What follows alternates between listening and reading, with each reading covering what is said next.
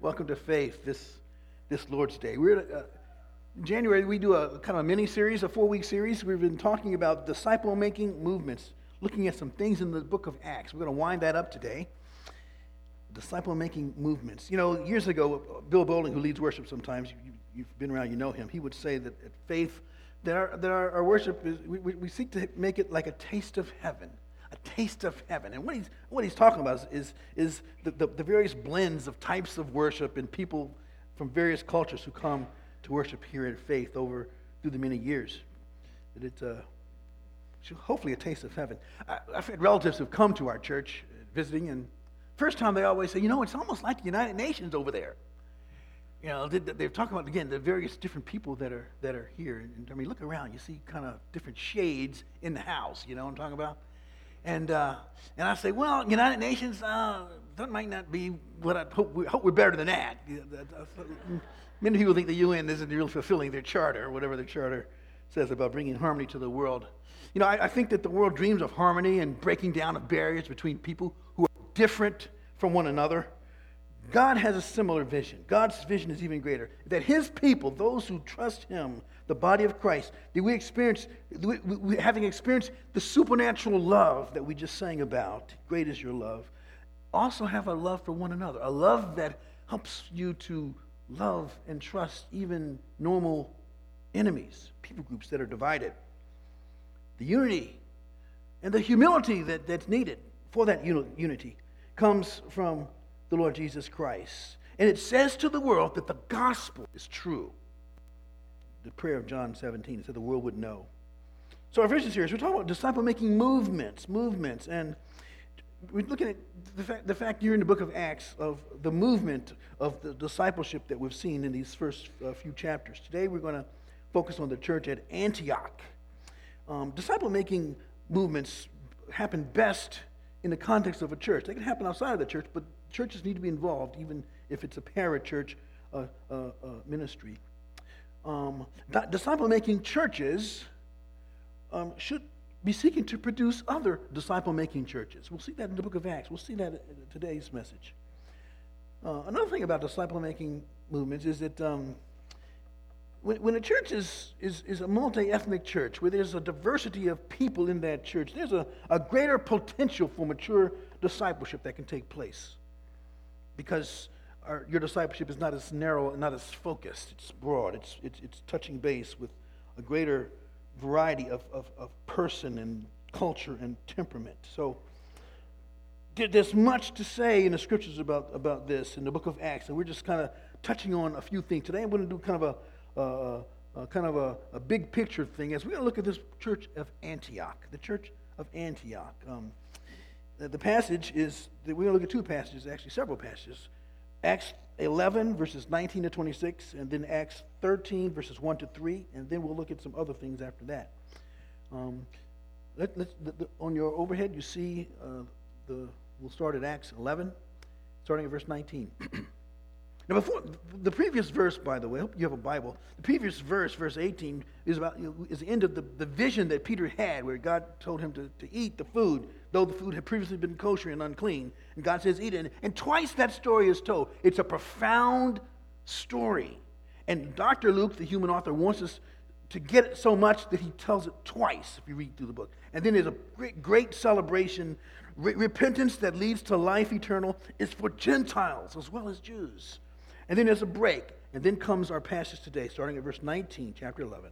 Now, those who were scattered because of the persecution that arose over Stephen traveled as far as Phoenicia and Cyprus and Antioch, speaking the word to no one except Jews. But there were some of them, men of Cyprus and Cyrene, who on coming to Antioch spoke to the Hellenists also, preaching the Lord Jesus. And the hand of the Lord was with them, and, he, and a great number who believed turned to the Lord. The report of this came to the ears of the church in Jerusalem, and they sent Barnabas to Antioch. When he came and saw the grace of God, he was glad, and ex- he exhorted them all to remain faithful to the Lord with steadfast purpose.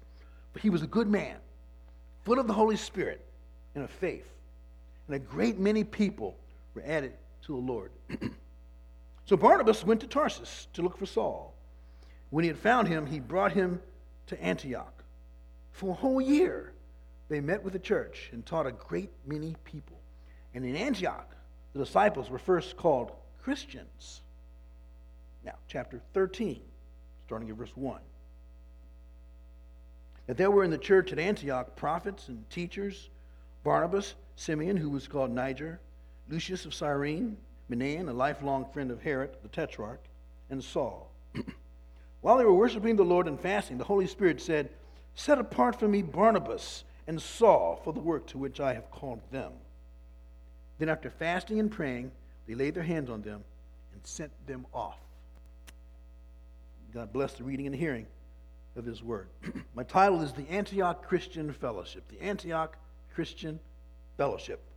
Now, the world needs to hear and see the gospel. Hear and see the gospel of Christ. It's, it's through churches that are faithful to proclaim and to live out the message of God's love that they will encounter Him. And I want to profile this first century multi ethnic church, the church in Antioch, because I believe Dr. Luke, the author of Acts, unfolds this for us to really get it.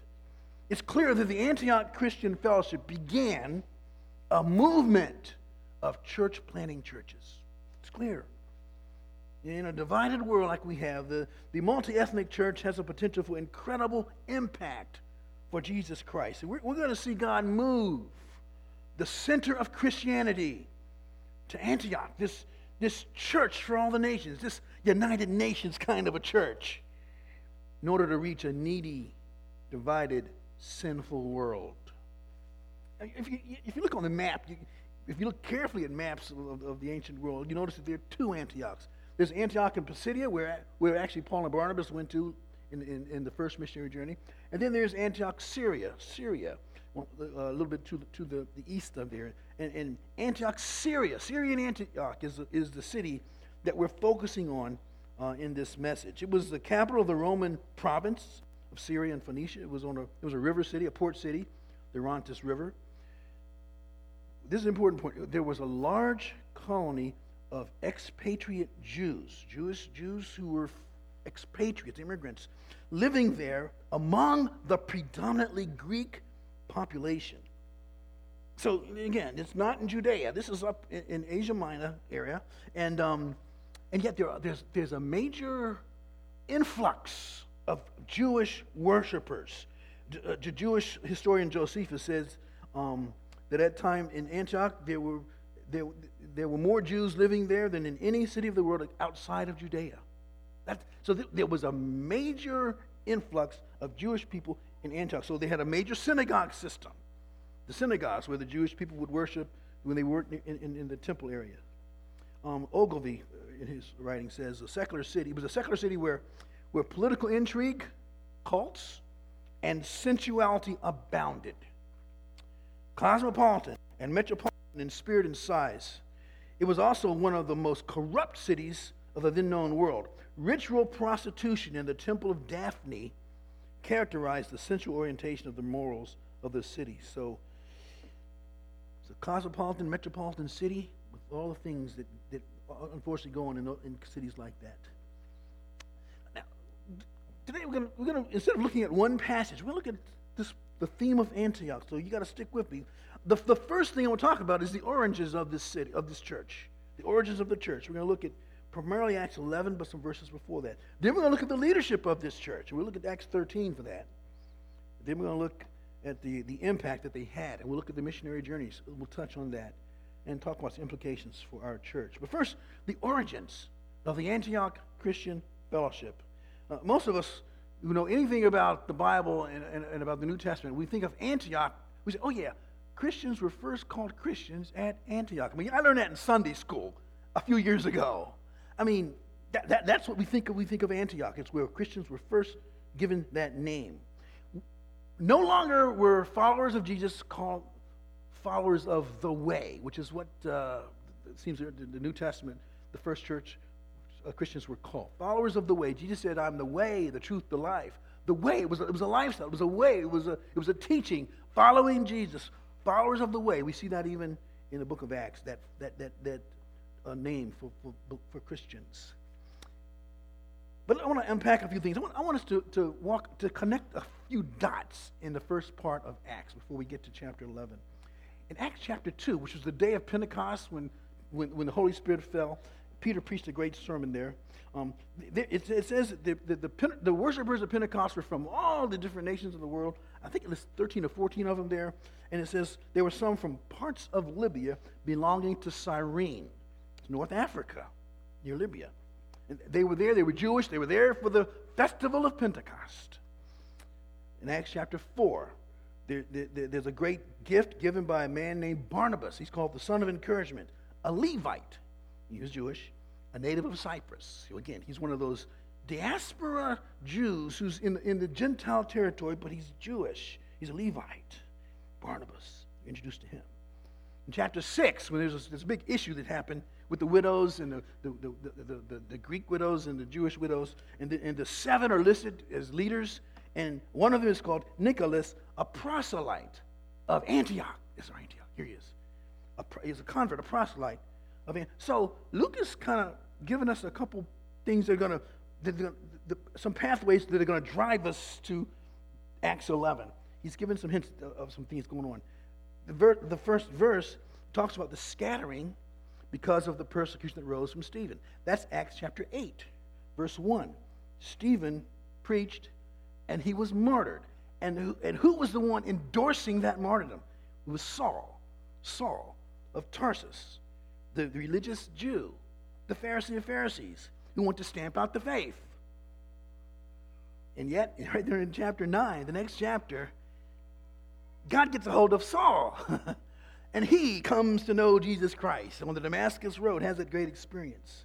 So, all these ex- things earlier in, in, in Acts are, are, moving us towards where we are to, in this passage today. By the way, in chapter 9, who was it that came along and helped Saul when no one really trusted him except Ananias. It was Barnabas, the same guy that was part of the Jewish Jerusalem. So all these dots are being connected and, and, and, and, and bring us to chapter 11 where he kind of comes to this new section. He says, Now those who were scattered because of that persecution. Now, now, the interesting thing is that Luke wants us to know that they were speaking the word to no one except Jews. That was the normal practice. You go and you just kind of connect the people. You, you know their language, you know their culture. And it was normal. You just go and talk to people who you thought would, would hear the gospel. Um, now, again, this is out in Syria. So th- these are Greek or Hellenized Jews. And they're no longer in Judea. Maybe they're back in the land of their origin. Maybe. Maybe that's where they have roots. Whatever it is very, very normal for immigrant people to cluster in their own culture. It happens still today. When you, when you immigrate to a certain place, you want to, you, you, feel out of, you feel like a fish out of water, and you want to find someone else who's a fish out of water. You want to find someone who can speak your language, who can cook the food the way you like it cooked. You, you want to find your culture, right? You know, you know what I'm talking about. Well, that's what that, that's not new. That's not new. So the, the norm was to go and talk to the people of your own culture, people who had your experience. Verse 20. But, but, you see that? There were some of them, men of Cyprus and Cyrene, who coming to Antioch spoke to the Hellenists also. Now, they were Greekified Jews already, so it seems that they were talking to those who were just Hellenists without being Jewish. There's something different happening here. That's why we have the but. They're preaching to these people who have no connection to Judaism. None at all.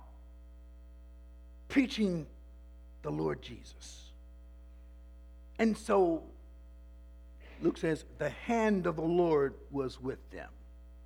And a great number who believed turned to the Lord. Who were they? They were men of Cyprus, Mediterranean, of Cyrene, North Africa. They spoke to Hellenists also.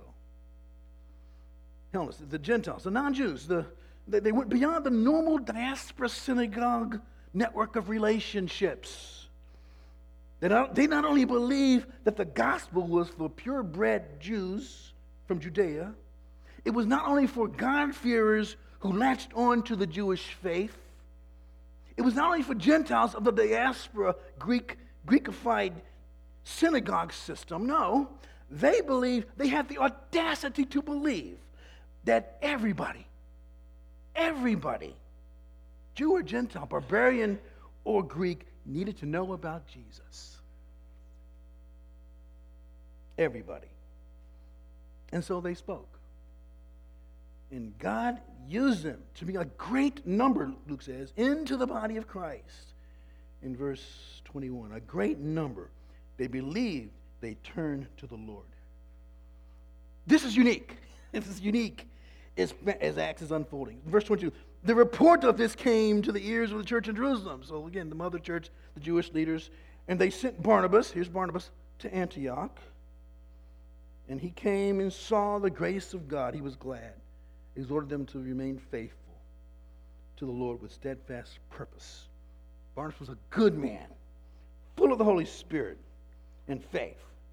And a great many, there is a great many added to the Lord. A great number, a great many. Did you catch that? He saw the grace of God and was glad. We have to have eyes sometimes to see the grace of God, don't we? Sometimes when you look around, you don't see a lot of good things going on, do you? Sometimes you got to step back and pause and pray and say, Lord, help me to see with your eyes what, what, what you're doing here. Sometimes you don't feel like God's doing a lot. Just open your eyes and maybe ask somebody else, do you see what God might be up to here?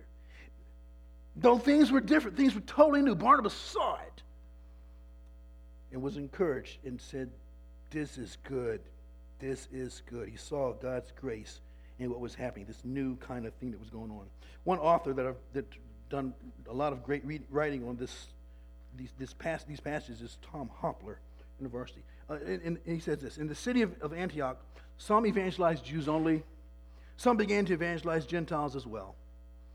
If, going looking back at chapter 6, if Hellenistic Jewish Christians and Palestinian Jewish Christians had their problems, what will happen when Gentiles start believing in Jesus? And that's really the question as, as Acts is unfolding. There were some issues in, in, in Acts, but uh, uh, when, when the Jews and Gentile, Jew, Jewish, uh, Hebrew, Hellenistic, and the Palestinian Jewish Christians uh, were together, and now pure, pure Gentiles, not connected to Judaism. Wow, what, what issues are going to surface at this point? And, and Acts will unfold that.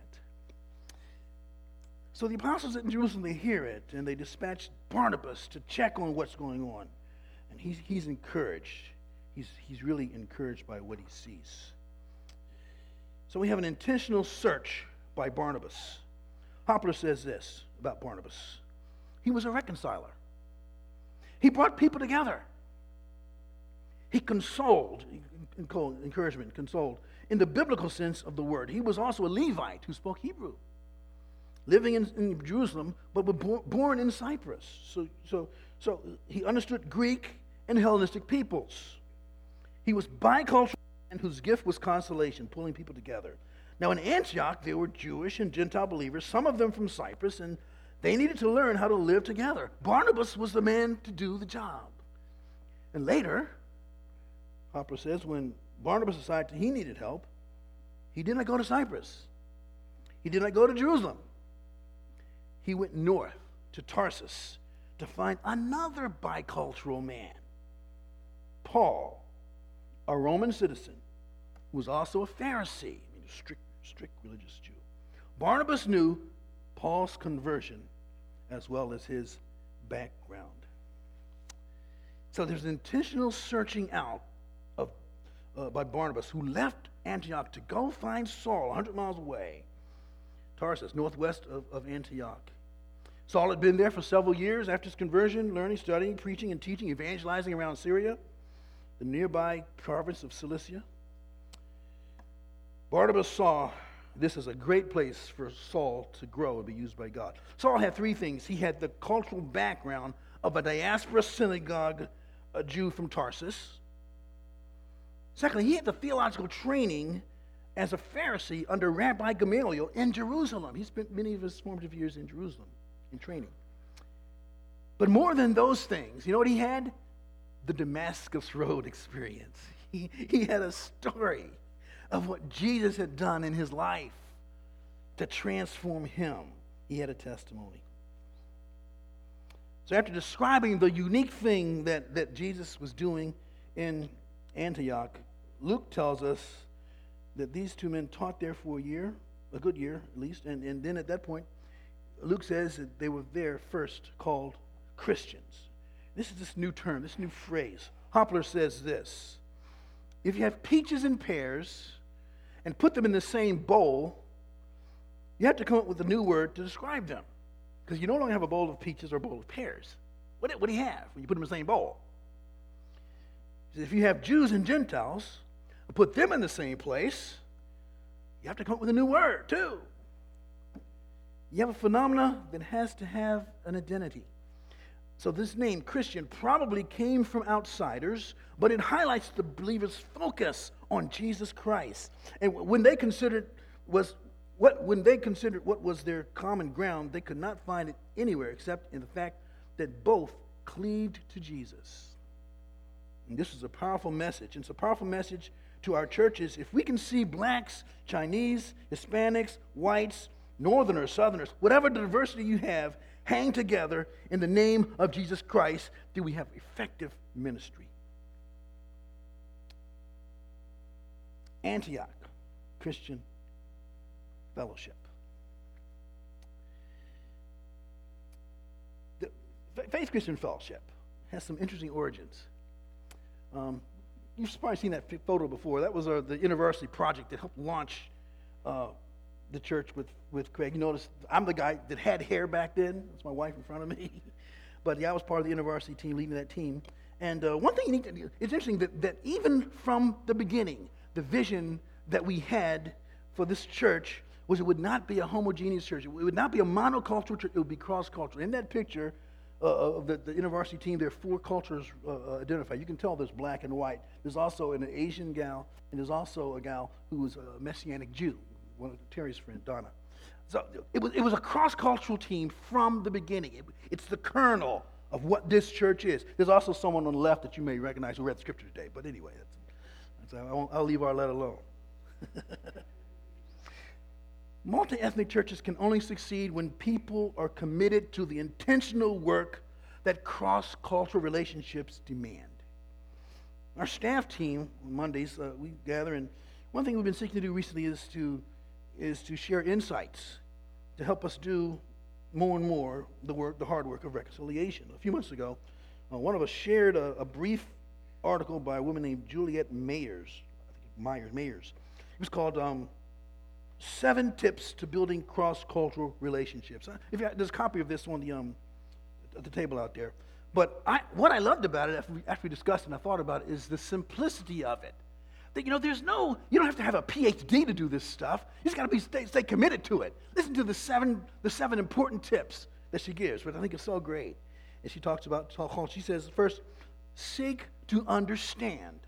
Don't make assumptions. Again, how do you build cross cultural relationships? Second, keep an open mind. Don't avoid stereotypes. She says, start with the ones who you know.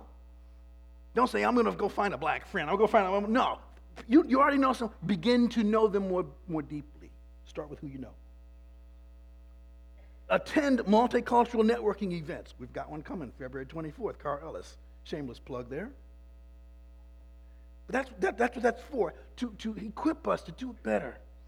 Get involved, volunteer, partner with groups and organizations where you can add value while interacting and getting to know others from different backgrounds plug for the plant, for the learning center. Get to know one individual of a different culture. That, that, that begins to help you in your, your cultural intelligence and understanding.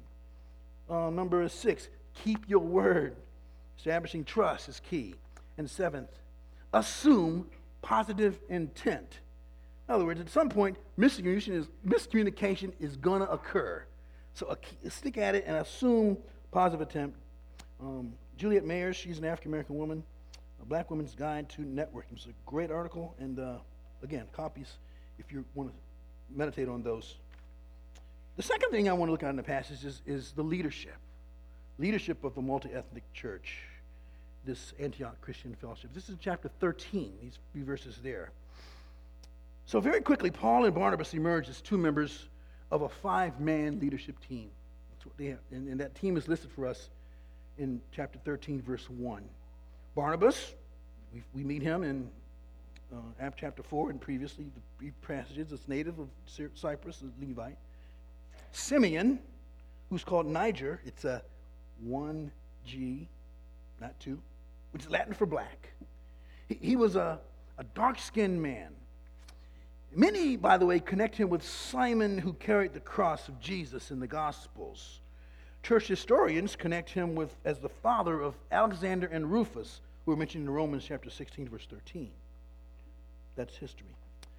Um, third, Lucius of Cyrene. Again, Cyrene, um, North Africa, Libya on the west, North Africa. Um, so, some think that this was Dr. Luke, Lucius. Most people don't, though. It was probably a different person, a different Luke. It was a common name. Fourth man, Manaen. He was a lifelong friend and maybe even a relative of Herod the Tetrarch, so Jewish, raised in that household, the temple palace in Judea, well connected uh, to the, with a prominent uh, family. Many believe Luke, that Luke got some of this, a lot of his information about uh, historical information about the Jewish um, p- political and religious realm from Herod the Tetrarch. And fifthly, Saul of Tarsus. Saul, whose name was transformed to Paul when he got saved. He was now converted. He was a Pharisaical Jew, theologically trained, bicultural. Paul's been described as a man of little stature, thin hair upon his head, crooked in legs, with eyebrows joining and a nose somewhat hooked. Wasn't much to look at, but he was full of grace. F. Uh, F. Bruce says it appears that while Paul was born into a Jewish family which enjoyed citizen rights in a Greek speaking city, Aramaic and not Greek was a language in the home. Perhaps also in the synagogue which he attended. Unlike many Jews resident in Anatolia, this family was strictly observant of the Jewish way of life and maintained its link with the home country. Paul would have been given little opportunity of imbibing the culture of Tarsus during his boyhood. Indeed, his parents made sure of an orthodox upbringing for him by arranging for him to spend his formative years in Jerusalem. In, in Philippians chapter 3, he talks about his background, his past. If you remember that passage, he says, I counted all as nothing that I might know uh, the Lord Jesus Christ. Harper talks about this list and he says this Barnabas and Paul are not listed together. They're not at the top of the heap, lording it over the other three. They are not at the bottom, as if to say in false humility that they do not have any influence. Great insights there. They are co equal leaders. And so Luke splits them purposely. Again, we see that in the unity of the church at Antioch, it is more than superficial. Each leader probably represented an ethnic contingent. Simeon was black, Lucius was Greek, Manaen was Jewish, an African, an Asian, a Palestinian. The Antioch leadership team. And we see some of the, the tensions that happened uh, in Galatians chapter 2, where Paul had this conflict, you remember that passage, with Peter over food eating of food at Antioch, Galatians chapter 2. Now, underneath it was a bigger problem than just the issue of food. It was cultural preferences and cultural practices. As the Gentile church seeking to blast through some of the Jewish understandings of Old Testament practice and Old Testament law. There's more going on there. You know, the Mosaix Network, Mosaix Global Network, is a movement of churches in our day that are seeking to reflect this Antioch vision that we're talking about today. Multi ethnic churches they have noticed that since 2001, the percentage of churches has actually increased. Churches are defined as multi-ethnic if, if, you, if you have uh, 20% of a diverse population. If you have uh, less than 20%, you're not, you're, you're not a diverse church, you're a homogeneous church. And in, in, in 2001, there was only, only in America, 7.5% of churches were defined that way. It, and in, the, in their website now, they say that, that the number is 14.4%. So it's almost doubled uh, since 2001. That's good, but there's a long way to go. There's a long way to go. If that's what the Lord Jesus wants for his church, that the church would not just be one people who are all alike sociologically, but that the church would reflect diversity because heaven is a diverse place. We still, folks, have a long way to go. One of the major barriers to, to, to progress here is the ego of leaders, pastoral ego. It said that uh, the, the, Catholic Church has one pope, and, and, the, and, and the Protestant Church has millions of popes. every, every, pastor wants to be the pope of their own little congregation. And I'm not, ba- I'm not bagging the Catholics there, but, that, but there's, the, the problem is that pastoral ego is really a problem. I always think about, in, in terms of that, I think of uh, Michael Jordan. You all know who Michael Jordan, the great basketball player, is retired now, of course. Um, his first few years in the, in the NBA, he was clearly the, the best player in the league. And yet he never won a championship for several years. He just played his heart out, but he couldn't win. And he started winning when he learned the secret to winning teamwork. Teamwork. His, his buddy Scottie Pippen, who was pretty good himself, and they began to lean on each other. Michael Jordan won when he learned the power of we. And one of the keys to success for the Church of Jesus Christ, especially the multi ethnic church, is to understand and appreciate the power of we, the power of cross culturally gifted leaders together, serving together, working together, sharing Christ in that way. And as our nation becomes more and more diverse in the 21st century, churches are now wondering how, to, how, how do we reach younger people who, who many for decades have been living in a, in a world that's quite diverse and who think that a, that a, that a, a monocultural world is an old world. It's just out today. What, what's that all about? Whether live or, or in the virtual world, you know, they're used to diversity, and that's good. In fact, many of them, I believe, have failed to understand the ongoing depth of racial strife and racial tension that still remains in our country until this last few years, and they're shocked by it. They've been surprised to discover that America still has a huge race problem. The challenge for Faith Christian Fellowship as we seek to be faithful to the Great Commission in our generation is to maintain this vision for a united body of Christ that cuts through the ethnic, cultural divisions of our world for one reason and one reason alone. We, we don't do this, we don't have this vision because we perceive it's popular or it's just cool or it'll, it'll, it'll attract certain people. You know, it'll attract some, it'll repel others. No, we embrace this because it's the biblical picture of what God wants his church to be. And the Antioch leadership reflects that diversity, you see, that God wants for his people. Luke highlights this for his friend Theophilus as he writes in Luke Acts to this friend who wants to know whether this Christian message, this Christian faith, has an attraction for those who aren't Jewish from the various nations of the world. The multi ethnic leadership of Antioch Christian Fellowship. The, the, last thing, as we see here, is the, the, through the missionary journeys, is the impact of this church, the impact of Antioch Christian Fellowship, this multi ethnic church. There, has been a principle that, that, has been in each of the messages, I believe, that I, that, that I want you to see, see again. And, and it's the formula of prayer, empowerment by the Spirit, and then witness. Here it is again. Here we see it in, in our verses again. They're, they're praying and fasting, and the Holy Spirit says, Set apart from me Barnabas and Saul for the work. And they laid hands on them and they sent them off to witness.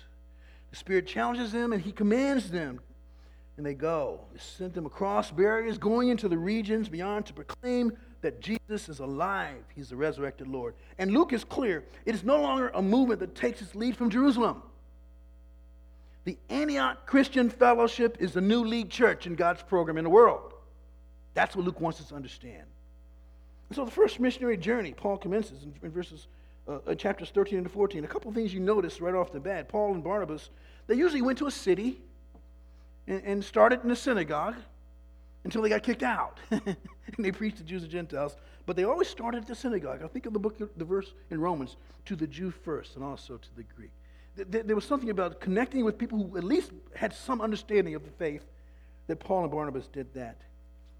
I also noticed very quickly in the first missionary journey that initially it's, it, it, it's, not, it's no longer Barnabas and Paul, but it's Paul and Barnabas. A flip took place. Barnabas pulled back. Paul became the leader in the first missionary journey. Also, you might, you know, if, you read through those chapters, you'll see that the, the, the, their strategy seems to be focused on gospel, on, on, on church planting of gospel centered churches in key cities of the empire, the Roman Empire. Luke was very selective in which cities he goes into detail. Sometimes he just names a city and he moves on, or lists a city. He's very selective. But the key thing, I think, if you read carefully through these the next few chapters, is that Antioch is the key sending church. It is where they return for rest, for fellowship, and to report what God has done. Acts chapter 14, verse 26 and 28. Acts chapter 18, verse 22 to 23. We all hear of three missionary journeys by Apostle Paul. How do we know there were three? Because he goes to Antioch to rest and stop and pause and fellowship and get repaired, and then he go out again. Antioch is the key church. Now, in Acts 15, you might remember there was a conflict. After the first uh, um, missionary journey, there was a major conflict that brewed. What, is, what are Paul and Barnabas teaching out there? are, they, are they teaching people to, to disobey Judaism? And so the big conflict, the Jerusalem Council, uh, emerged there. And Antioch, Antioch stood for Christian liberty and the gospel simplicity, in contrast to the rigidity of uh, Judean Christianity, Judean, Judean uh, Jewish Christianity. So in the, in, in the missionary journey, he went to Philippi, these cities, Philippi, Thessalonica, Berea, Athens, Corinth, and then Ephesus. He spent a long time there, three years in Ephesus. Ephesus almost becomes, it's like he, Antioch's the key church, but now Ephesus has become a key church as well. It's like Paul's developing, showing a movement of, of, of, of uh, Luke is showing a movement of Paul uh, uh, creating these, these uh, um, headquarters kind of uh, cities for the church. For three years, he was there, a major city, and people came from all over the region, and churches were planted because of Paul's three years in Ephesus. Um, they take this thing of multi ethnic church even more to the next level. In Acts chapter 18, Aquila and Priscilla, a couple, a power couple, they, they, they corrected the, the, the theology, theology of Apollos. They shared a tent making trade with Paul. Clearly, Priscilla was a, was a leader there. Again, Paul's disciple making of leaders included women. Acts 19, special attention is made to two key areas of gospel activity at, at Ephesus uh, the, a place called the Hall of Tyrannus, which was there was a debating place. The world of philosophy and ideas and education. Paul attacked that world. And then the marketplace, the agora, and there's pictures of the of ancient ruins of Ephesus. And uh, this is the world of commerce and trade and business. And, and Ephesus was, the economic system was turned upside down, it said during the riot in Ephesus in the scriptures. And, and so the gospel had impact. The gospel does that. We can say more. In, in the rest of Acts, in chapter 20, verse 4, there's a list of men that Paul gives who are men from the different cities that he's, he's, he's uh, gone to. And they're, they're church planters. He's preparing them to be church planters in the future. Church planning uh, planters need to be mentored and trained. It's not really theological training. They need to be mentored and, and need to have uh, experiences. Just as Jesus gathered men to be with him and to be sent out, so did Paul. In fact, Craig Keener says that Jesus' movement shifts from a predominantly rural movement in Galilee, and he's talking about the Gospels there, to an urban movement in Jerusalem, and he's talking about the first part of Acts there, to a cosmopolitan movement in Antioch. And we can, as we look on, he, he can talk about moving it from Ephesus to Rome, because chapter 28 is where it ends. The book of Acts ends. In terms of application, as we wind down, uh, I saw a, a great article by um, um, Ebony Adedayo, um, where she says this The American church is in decline. Data from all the church growth experts, inclu- including the George Barna Group, shows that this is true. In addition, shrinking budgets, consolidated departments, and closed doors also tell the truth that we perhaps have been struggling to hear. Something that we're doing simply is not working. Over the years, she says, I've seen the American church analyze theory after theory to figure out why this is the case. Is it the, is it the, is the culprit postmodernity? What about lack of community? What about the millennials who seem to show no commitment to what the church is doing? I hope she's a millennial when she says that. but we've also taken to following certain trends. She talks about the emerging church. We've adopted strategies from the business world trying to market what we do better. We've updated our churches with the latest technology. We've built bigger buildings. We've shortened our services. We've, we, have we have created in house coffee shops. We've hired professional musicians. We've opted for, for less awkward forms of greeting visitors, all in an attempt to appeal to those who are not coming in. But for the most part, we're the only ones that are amused. And, and she says the latest of all the trends appears to be diversity. She says, for, for years, hundreds of years, in fact, whites have gone through great lengths to tell people of color that we are not wanted in their places of worship. They didn't want to eat communion with us. They didn't want to fellowship with us. They certainly didn't want to be, be led by us. In fact, they literally killed cross cultural movements of the Holy Spirit where people of color were in charge. And so, begrudgingly, we started our own. We started our own congregations and denominations, places where we are able to grow, encourage one another, and meet each other's needs. We did it separately from white folk, and separate we have largely remained. But over the years, a small choir of folks developed who understood the importance of doing church differently long before census data showed that our country's demographics were changing, and perhaps even before there, before there, there was any measurable decline in the church, these folks started to call for diversity and reconciliation in the body. I can't read that paragraph and think about Craig and Maria in the early 80s when nobody was thinking about churches like this. And she goes on. You know, as Craig and I move on to our latter years of ministry, you've probably heard that we're thinking about a, uh, a, uh, a ministry called BALM, creating a ministry called BALM, Baltimore, Antioch Leadership Movement. Helping churches to, to embrace and understand this whole thing that I've been preaching about today. And to see that it's not something that's, that's uh, an option, that God wants churches to reflect what heaven reflects. That when people want to see harmony and peace and lack of hostility between people who are different, they shouldn't have to go to the United Nations. Please, they shouldn't have to go to the United Nations. They need to go to the local church and see people who are different, divided, who have who, who with different histories and cultures and backgrounds and even languages, but because of the being united in Jesus Christ, working it out working out what it means to be the body of Christ. Because, folks, that's where we're headed if you've trusted in Jesus Christ. You've headed to that kind of experience with people who are not like you. Revelation chapter 7, verses 9 to 12. John said, After this I looked. Behold, a great multitude that no one could number from every nation from all tribes and peoples and languages, standing before the throne and before the Lamb, clothed in white robes with palm branches in their hands, and crying out with a loud voice, Salvation belongs to our God who sits on the throne and to the Lamb.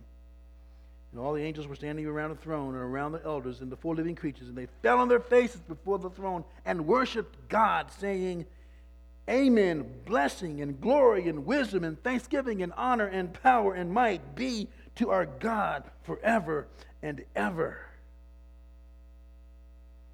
And Jesus exhorted us to pray in the Lord's Prayer, Thy will be done on earth as it's done in heaven. May we, Faith Christian Fellowship, see this model of the Antioch Christian Fellowship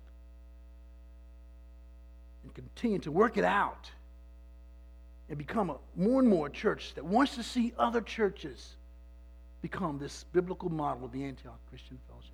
Let's pray. Well, there's a lot of information here, but I pray you would grip us with the simplicity of the truth that Jesus Christ is the Savior of all people. And we can come to Jesus Christ just as we are, not having to conform to any cultural patterns that are out there. May we be a church that, that is more welcoming, even as we are one that is welcoming. May we continue to grow in this way. And may, may we as individuals learn what it means to be part of a church like this, that it means that, that we haven't arrived, that we're still working out our salvation with fear and trembling, as you said in your word, that we do all we can to maintain the unity of the Spirit and the bond of peace. And that each day we walk in repentance because of the, the mistakes we make in our relationships. And that we can do that because on the throne is a lamb who died for us that we might be free. But make, the, make this word really count in our life now and forever. In Jesus' name. Amen. And our closing song Holy, Holy.